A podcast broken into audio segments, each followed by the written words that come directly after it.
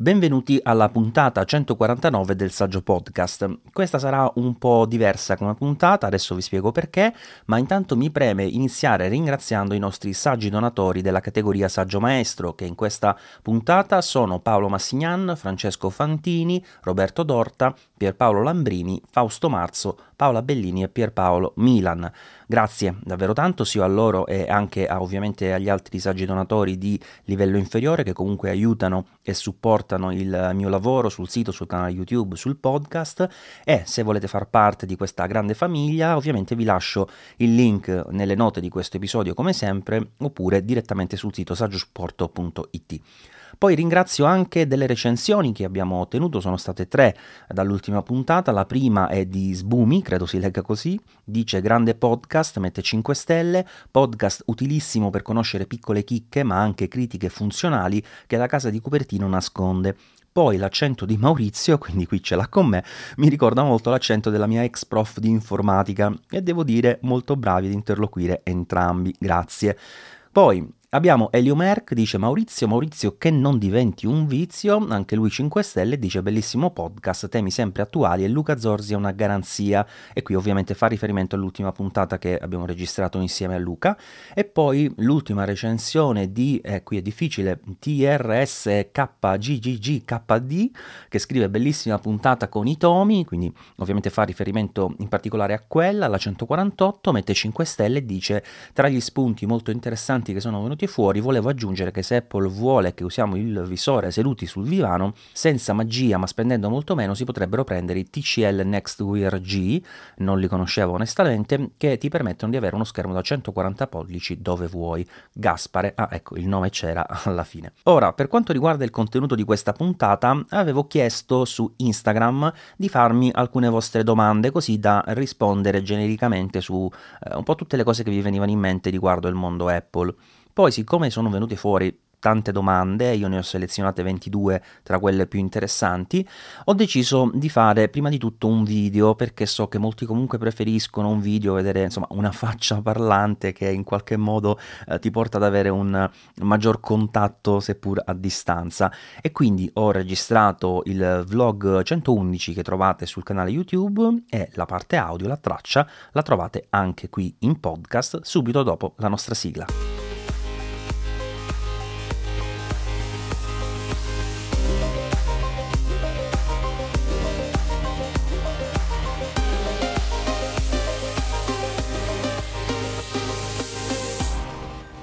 Iniziamo. Il nuovo visore Apple entro quando diventerà il nuovo iPhone secondo te? Ecco, come ho detto nel video dedicato all'argomento, non credo che una anche evoluzione futura di questo dispositivo abbia le carte in regola per poter sostituire lo smartphone. Questo perché ovviamente fin tanto che sarà così strutturato, quindi con degli schermi che coprono i nostri occhi, schermi costosissimi, alta risoluzione, schermi esterni che riproducono i nostri occhi, un chip che già di suo è un computer, un altro dedicato a gestire tutte le fotocamere, sensori, eccetera, insomma sarà sempre un dispositivo grande, pesante e con un problema di autonomia, insomma è normale prima che tutte queste cose vengano risolte, dovrà intanto passare molto tempo e soprattutto cambiare radicalmente dal punto di vista tecnologico sotto diversi punti, cioè eh, la batteria magari servirà proprio una nuova tecnologia per quella, eh, oppure il dispositivo dovrà essere radicalmente diverso e quindi non avere più questa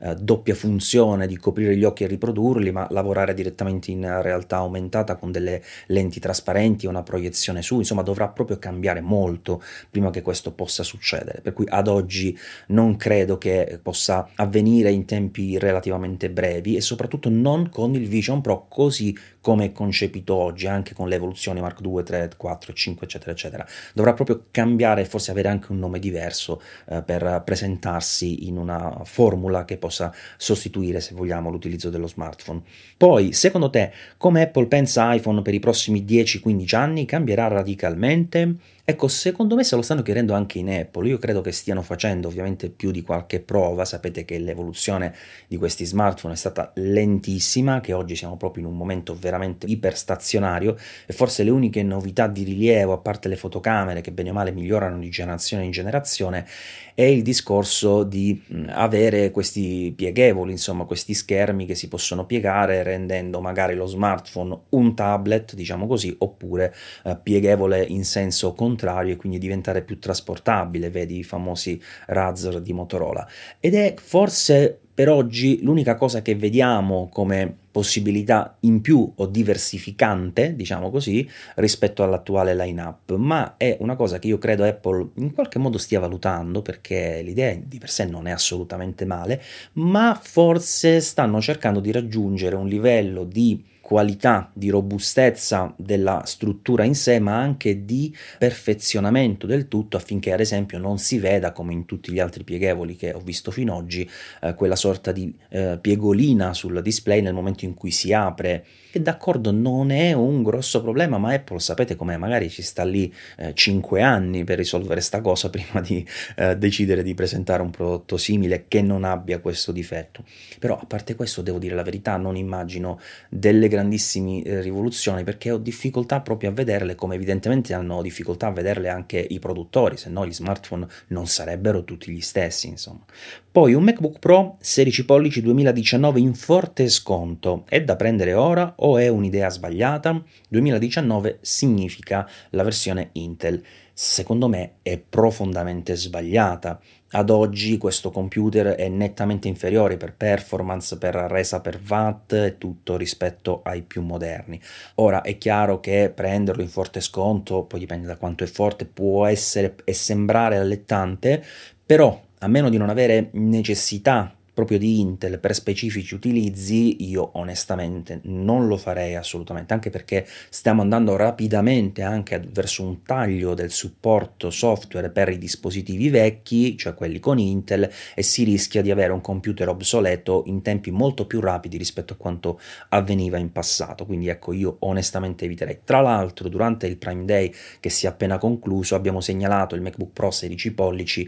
con M1 Pro andato a 1799 euro. Ora non non dico che sia un prezzo basso in tutti i sensi, però se c'era anche l'offerta delle 5 rate di Amazon, praticamente a 300 e qualcosa euro al mese si portava a casa ed è un investimento di molta più lunga durata e lungimirante. Andiamo avanti. Ciao Maurizio, ci sono news su una versione aggiornata di Apple Watch Ultra? E beh sì, pare che sarà presentata una nuova versione insieme ad iPhone, perché ormai da diversi anni gli Apple Watch arrivano insieme agli iPhone, quindi dopo l'estate, e lui, in quanto Apple Watch, dovrebbe essere aggiornato insieme a loro. Dal mio punto di vista non sento la necessità di un upgrade, ma ovviamente Apple ha bisogno di vendere e siccome come ogni anno aggiornerà gli Apple Watch lisci, quelli normali, quindi con magari il SIP nuovo, eccetera, eccetera, seppure potrebbero non esserci grandi rivoluzioni, soprattutto lato SIP, quindi lato processore, chiamiamolo così, perché le prestazioni sono cambiate davvero poco di, na- di, anno in anno, in alcuni casi il chip in realtà era lo stesso, l'hanno rinominato nel passaggio al modello successivo, magari per cose marginali, e quindi eh, dovrebbe arrivare l'Apple Watch Ultra di seconda generazione proprio dopo l'estate. Come organizzi le grandi librerie che crea l'app foto di Mac su hard disk esterno o in locale? Allora io le tengo sull'hard disk locale, sull'SSD, perché non è grande nel mio caso. Non fraintendetemi, ho tantissimi contenuti, foto e video, ma come vi ho detto nel mio video destinato ad iCloud e del perché conviene, io ho la versione da 2 terabyte, vabbè, ho l'Apple One, come si chiama quel piano, insomma, famiglia, però diciamo che in tutto questo ho 2 terabyte di spazio di archiviazione che mi bastano per la libreria di foto e sulla libreria foto nel computer ho l'opzione ottimizza spazio. Questa cosa in automatico va a cancellare dal computer eventuali foto o video datati o comunque non più visualizzati, non è chiaro qual è il funzionamento, ma lo fa e questo comporta il risultato di avere una libreria che occupa sempre poco in locale e automaticamente si snellisce, ma i file non vengono realmente cancellati, voi continuate a vederli, quando ci cliccate sopra vengono immediatamente scaricati, il tutto in maniera molto trasparente, soprattutto se avete una connessione veloce, è chiaro. E quindi l'operazione fa sì che tu abbia la possibilità di avere la libreria intera visivamente in locale senza senza occupare molto spazio e comunque con l'accesso a tutti i tuoi contenuti e contemporaneamente anche il backup, per cui io mi sbatterei poco su questo fronte e investirei qualcosina sul discorso backup, non necessariamente i 2 terabyte, eh, vedete quello che è il, il peso insomma della vostra libreria e adattatevi di conseguenza. Novità riguardo ad AirPods di quarta generazione verranno presentate a settembre. Allora, rumor intanto non ce ne sono stati molti, nel senso che per ora della prossima generazione l'unica cosa che ho sentito è che potrebbe avere la porta USB-C. Ad ogni modo, diciamo che le AirPods lisce, quindi non le Pro, vengono aggiornate in media ogni due o tre anni. Considerando che le precedenti sono state del 2021,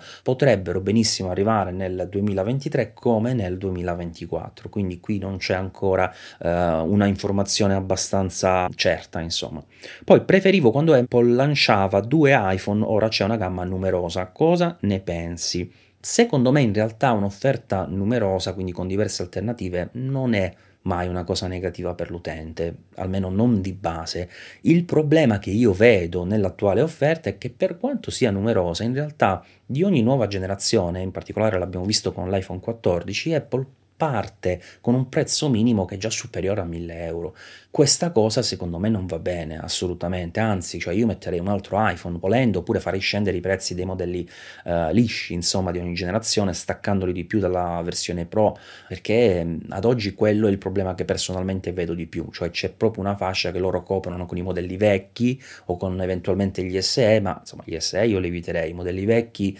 sì, ci può anche stare, però poi tengono sempre abbastanza alto il prezzo. Non lo so, secondo me dovrebbero semplicemente fare un taglio dei modelli vecchi, presentare i modelli nuovi con eh, dei prezzi più umani. Io almeno farei in questo modo, o almeno vorrei che facessero in questo modo. Secondo te, quanto ha senso comprare e collezionare prodotti e o accessori Apple?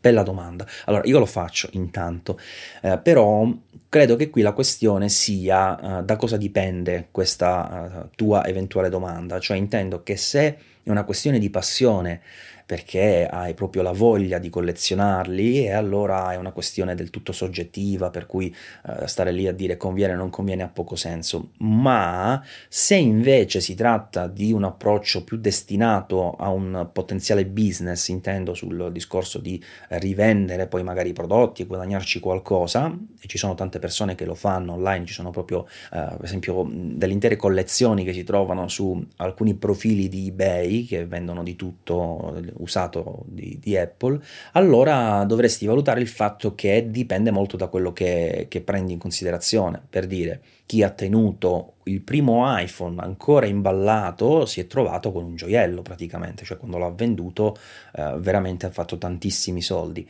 Ad oggi tenere chiuso un prodotto come che so, gli AirPods 3, insomma, quanto li vorrai vendere in futuro, cioè non credo che si possa ripetere quel tipo di risultato così importante in termini di guadagno, per cui credo che ad oggi la cosa che rimanga sia prima di tutto quella della passione, della collezione in sé. E poi sì, se si è molto accorti, si prendono dei prodotti vecchi tenuti bene oppure dei prodotti che eh, si riesce a rimettere in funzione pagandoli poco e poi rivendendoli qualcosa in più, insomma c'è un po' di business, ma credo che per lo più sia una questione di passione funzione, oggi come oggi. Vedremo mai un sensore da un pollice su iPhone? Allora, tutto è possibile, vabbè questo è chiaro, abbiamo già visto che in realtà qualche smartphone con un sensore da un pollice è stato fatto. Ovviamente dal punto di vista ottico questo significa che deve diventare più grande, più spessa la lente e di conseguenza più spesso lo smartphone. Se consideriamo che oltre a questo, diciamo, la tendenza negli ultimi anni è sì quella di aumentare un po' la dimensione degli, dei sensori, ma soprattutto quella di migliorare la qualità fotografica degli smartphone tramite la componente software, allora forse questo sensore da un pollice non lo vedo così necessario e soprattutto potrebbe essere qualora dovesse arrivare proprio il limite oltre il quale non, non, non, si sale perché ad esempio che so quello che c'è dopo il micro 4 terzi è praticamente impossibile metterlo in uno smartphone a meno che poi non sia con le lenti intercambiabili e quindi devi attaccare l'ottica e diventare spesso così quindi mi sembra veramente difficile che si vada in quella direzione bisogna capire se il limite sarà quello di un pollice insomma sostanzialmente ma credo che non sia così necessario se continueranno a migliorare la, la, parte di elaborazione software. Come procedono i chip a 3 nanometri di M3? E beh, procedono bene, nel senso che Apple ha fatto una modifica nel senso che da quel che so ha scelto di utilizzare una linea produttiva diversa rispetto a quella che inizialmente aveva, diciamo, tra virgolette, commissionato a TSMC per quanto riguarda la produzione di M3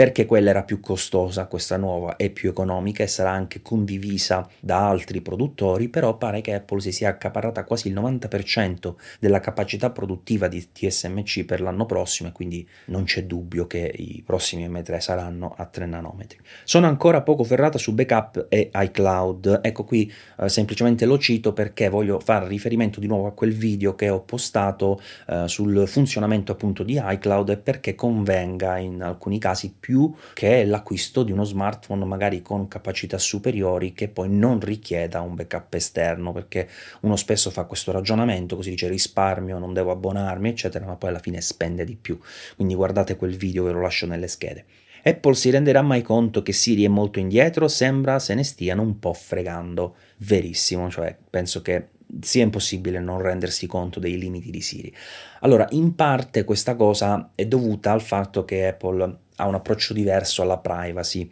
quindi raccoglie meno dati, a parte quello scandalo che c'è stato in passato che poi hanno risolto, però diciamo raccoglie meno, molti meno dati rispetto agli altri, cerca di elaborare le richieste in locale quando è possibile e questo ovviamente non consente a lei di avere una base dati così importante come quella che hanno i concorrenti tipo Alexa, e qui vi sto facendo partire tutti gli assistenti vocali, perdonatemi, e, e Google Home, diciamo così, l'assistente di Google. Quindi eh, diciamo che sicuramente di base sono sono un po' più in difficoltà, ma io credo, o per meglio dire spero, che stiano lavorando ad un upgrade importante, perché qui c'è una cosa da capire, cioè che Apple rispetto agli altri su questi servizi non tende a fare degli upgrade progressivi, per cui tu da un giorno all'altro quando parli con Alessia, ecco, eh, c'è una funzione in più, migliorano un po' il riconoscimento, perché fanno appunto degli upgrade progressivi, no, loro fanno proprio degli step netti, per cui magari ad un certo punto, io spero più presto possibile, possibile,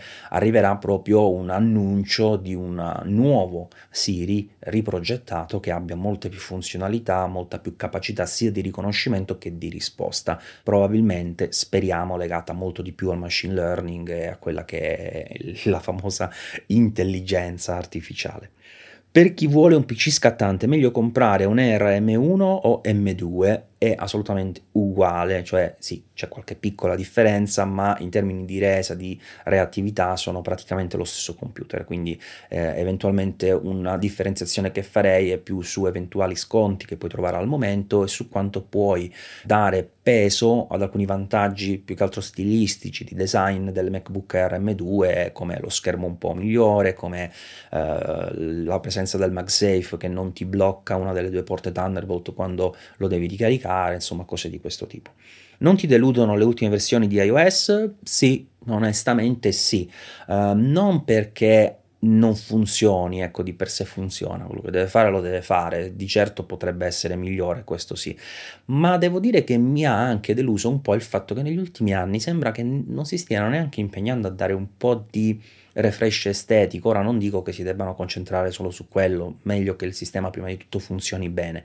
però, ecco, a parte questa lock screen eh, che abbiamo visto di recente, insomma, cioè, anche le icone, le cose, mi sembra tutto un po' statico da diversi anni. Fatemi sapere se anche voi la pensate così, ma io ho questa sensazione di vecchiume ormai utilizzando l'iPhone. Cosa ti aspetti dal prossimo iPad Pro? Molto poco perché non voglio rimanere ancora una volta deluso. Vabbè, metteranno il chip uh, successivo quando arriverà, non so se arriverà già con M3, ma credo di sì. E, um, mi auguro che sull'11 pollici mettano anche lo schermo mini LED, almeno OLED, quello che vorranno fare, perché insomma mi pare assurdo che ancora quello abbia lo schermo LCD, non che si veda male, insomma, però perché deve essere diverso dal 12,9 pollici? Cioè, ma perché? E poi se dovesse arrivare una versione più grande come si vocifera da 14 a 15 pollici, cioè io mi augurerei che Apple facesse qualcosa tipo, non so, un dual boot per lavorare anche con macOS intero, completo, ma tanto sono sicuro che in realtà sarà la solita solfa con Stage Manager, con tutti i limiti che ha, con un file system blindato, senza multiutenza, insomma proprio vergognoso l'iPad Pro, mi dispiace dirlo perché so che molti lo ritengono il computer fenomenale, l'era del post PC, ma è post de che insomma, Per essere post devi intanto migliorare quello che c'è già, là sono andati solo a togliere per sottrazione e in alcuni casi può funzionare per carità, per semplicità, ma devi prima di tutto poter avere tutto quello che c'è prima e poi eventualmente avere una semplificazione, non che certe cose proprio non le puoi fare quando sono fondamentali. Ma quindi per un creator meglio M1 Pro 14 pollici o un M2R? Allora, in realtà dipende dal creator, nel senso se lavori nell'ambito 2D o cose di questo tipo, in realtà anche con il video, se utilizzi necessariamente Final Cut Pro, in realtà l'M2R il suo lo fa, insomma, ecco, ci, molte persone ci lavorano anche con M1, però devo dire che in tutti gli altri casi M1 Pro tutta la vita per quanto mi riguarda, cioè è proprio un cambio eh, radicale, non soltanto per la ventola, che per carità in alcuni casi comunque serve, ad esempio se devi fare un'esportazione di un contenuto che dura mezz'ora, ovviamente l'Air va in throttling eh, prima e con maggiore intensità, il 14 pollici viaggia in maniera diversa e poi comunque hai diverso approccio anche alla macchina in generale, insomma è meglio l'M1, l'M1 Pro, su alcune cose sembra nei benchmark che l'M2 vada meglio, ma in realtà no, anche sul fronte grafico personalmente preferisco la resa dell'M1 Pro 14 pollici. MacBook più monitor esterno, che casse consigli? Anche qui dipende dall'utilizzo. Allora, se si tratta di produrre contenuti, per me non si può prescindere da una buona scheda audio esterna e delle casse monitor di qualità. Almeno questa è la destinazione finale che uno deve avere. Se si tratta di fruizione dei contenuti, fruizione multimediale, insomma, in realtà non serve tutto questo accrocchio, delle casse USB vanno benissimo, giusto starei attento agli amplificatori perché per esempio quelli in classe D a me non piacciono tanto, insomma poi dipende da, ovviamente dalla qualità, non è una cosa che si può troppo generalizzare. Comunque io consiglierei, perché le ho avute, le ho ancora e secondo me sono molto valide, le Audio Engine A2, sono delle cose buffe, piccoline, molto carine veramente, ci sono anche bianche, rosse, non soltanto nere, però oltre ad essere graziose, quindi eh, belle sulla scrivania e a non occupare molto spazio, comunque suonano bene per quelle che sono le loro dimensioni, l'amplificatore è di buona qualità, eh, insomma io quelle le consiglio, non costano neanche troppo onestamente, poi ci sono ovviamente delle soluzioni più pregiate, però non credo sia necessario in questo ambito penso che a quel punto meglio fare un salto di qualità con scheda audio e casse monitor come quelle che ho io, le Adam, che sono ovviamente importanti come resa. Perché non cambiano la maledettissima plastica delle tastiere dei Mac? Questa domanda l'ho messa perché ne approfitto per ribadirlo, ma perché non lo so, è possibile che non si rendano conto che so, sono brutte perché si macchiano, si, si consumano e quindi sembrano macchiate. Cioè Apple è così attenta ai dettagli in tantissime occasioni e poi veramente in alcuni casi si perde in un bicchiere d'acqua, come con il Magic Mouse che si carica come un morto, testa in giù, oppure questa storia delle tastiere dei, dei Mac che si, si, si consumano e diventano lucide e sembrano macchiate, brutto. Come saranno fra vent'anni gli smartphone, tutto con realtà virtuale aumentata? Beh, intanto mi fa piacere che qualcuno pensa che io possa sapere come saranno gli smartphone tra vent'anni, quando non so neanche come saranno tra un anno. Però diciamo che se vogliamo proprio ipotizzare la cosa, l'idea di un cambiamento radicale dello smartphone, secondo me, deve comunque passare attraverso un metodo diverso per vedere le cose, cioè eh, se non c'è lo schermo, diciamo così, se lo smartphone sparisce, se lo smartphone è qualcosa di diverso, noi comunque dobbiamo mantenere la possibilità di vedere i contenuti oltre che interagirci.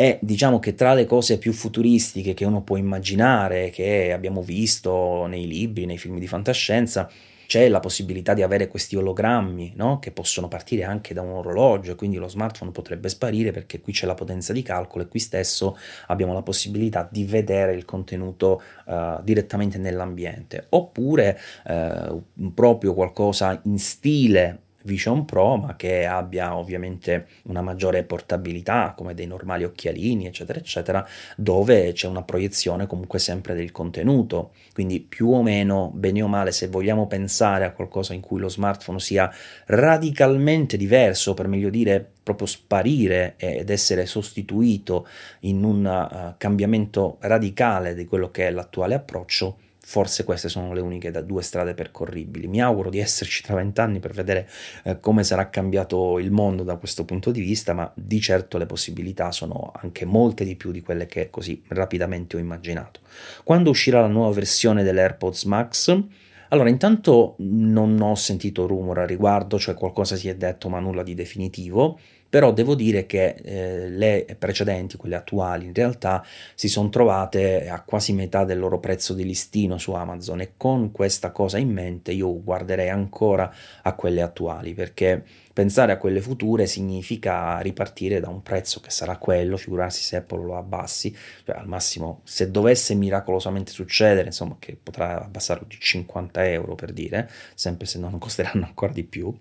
E quindi insomma poi bisognerebbe aspettare ulteriormente mesi, forse un anno addirittura per vedere degli sconti così importanti sul nuovo modello, per cui a meno di non avere in testa di spendere 700 euro, 600 e passano per delle cuffie, forse guardare ancora il modello attuale è interessante perché poi non credo che dal punto di vista del profilo audio cambierà molto, magari aggiungeranno qualche nuova funzioncina, magari si accorgeranno di quanto è idiota quel sistema di chiusura che hanno inventato perché non puoi spegnere le cuffie in maniera diretta se non attacchi quella borsetta terribile però, ecco, al di là di questo, non credo che poi nella sostanza ci sarà un cambio radicale. Difficilmente Apple tra una generazione e l'altra lo fa in qualsiasi prodotto, a meno che ecco, non ci sia qualche caso eh, molto molto particolare come è successo nella transizione tra Intel ed Apple Silicon. Ultima domanda, perché non mi rifanno l'iMac 27 pollici o più grande?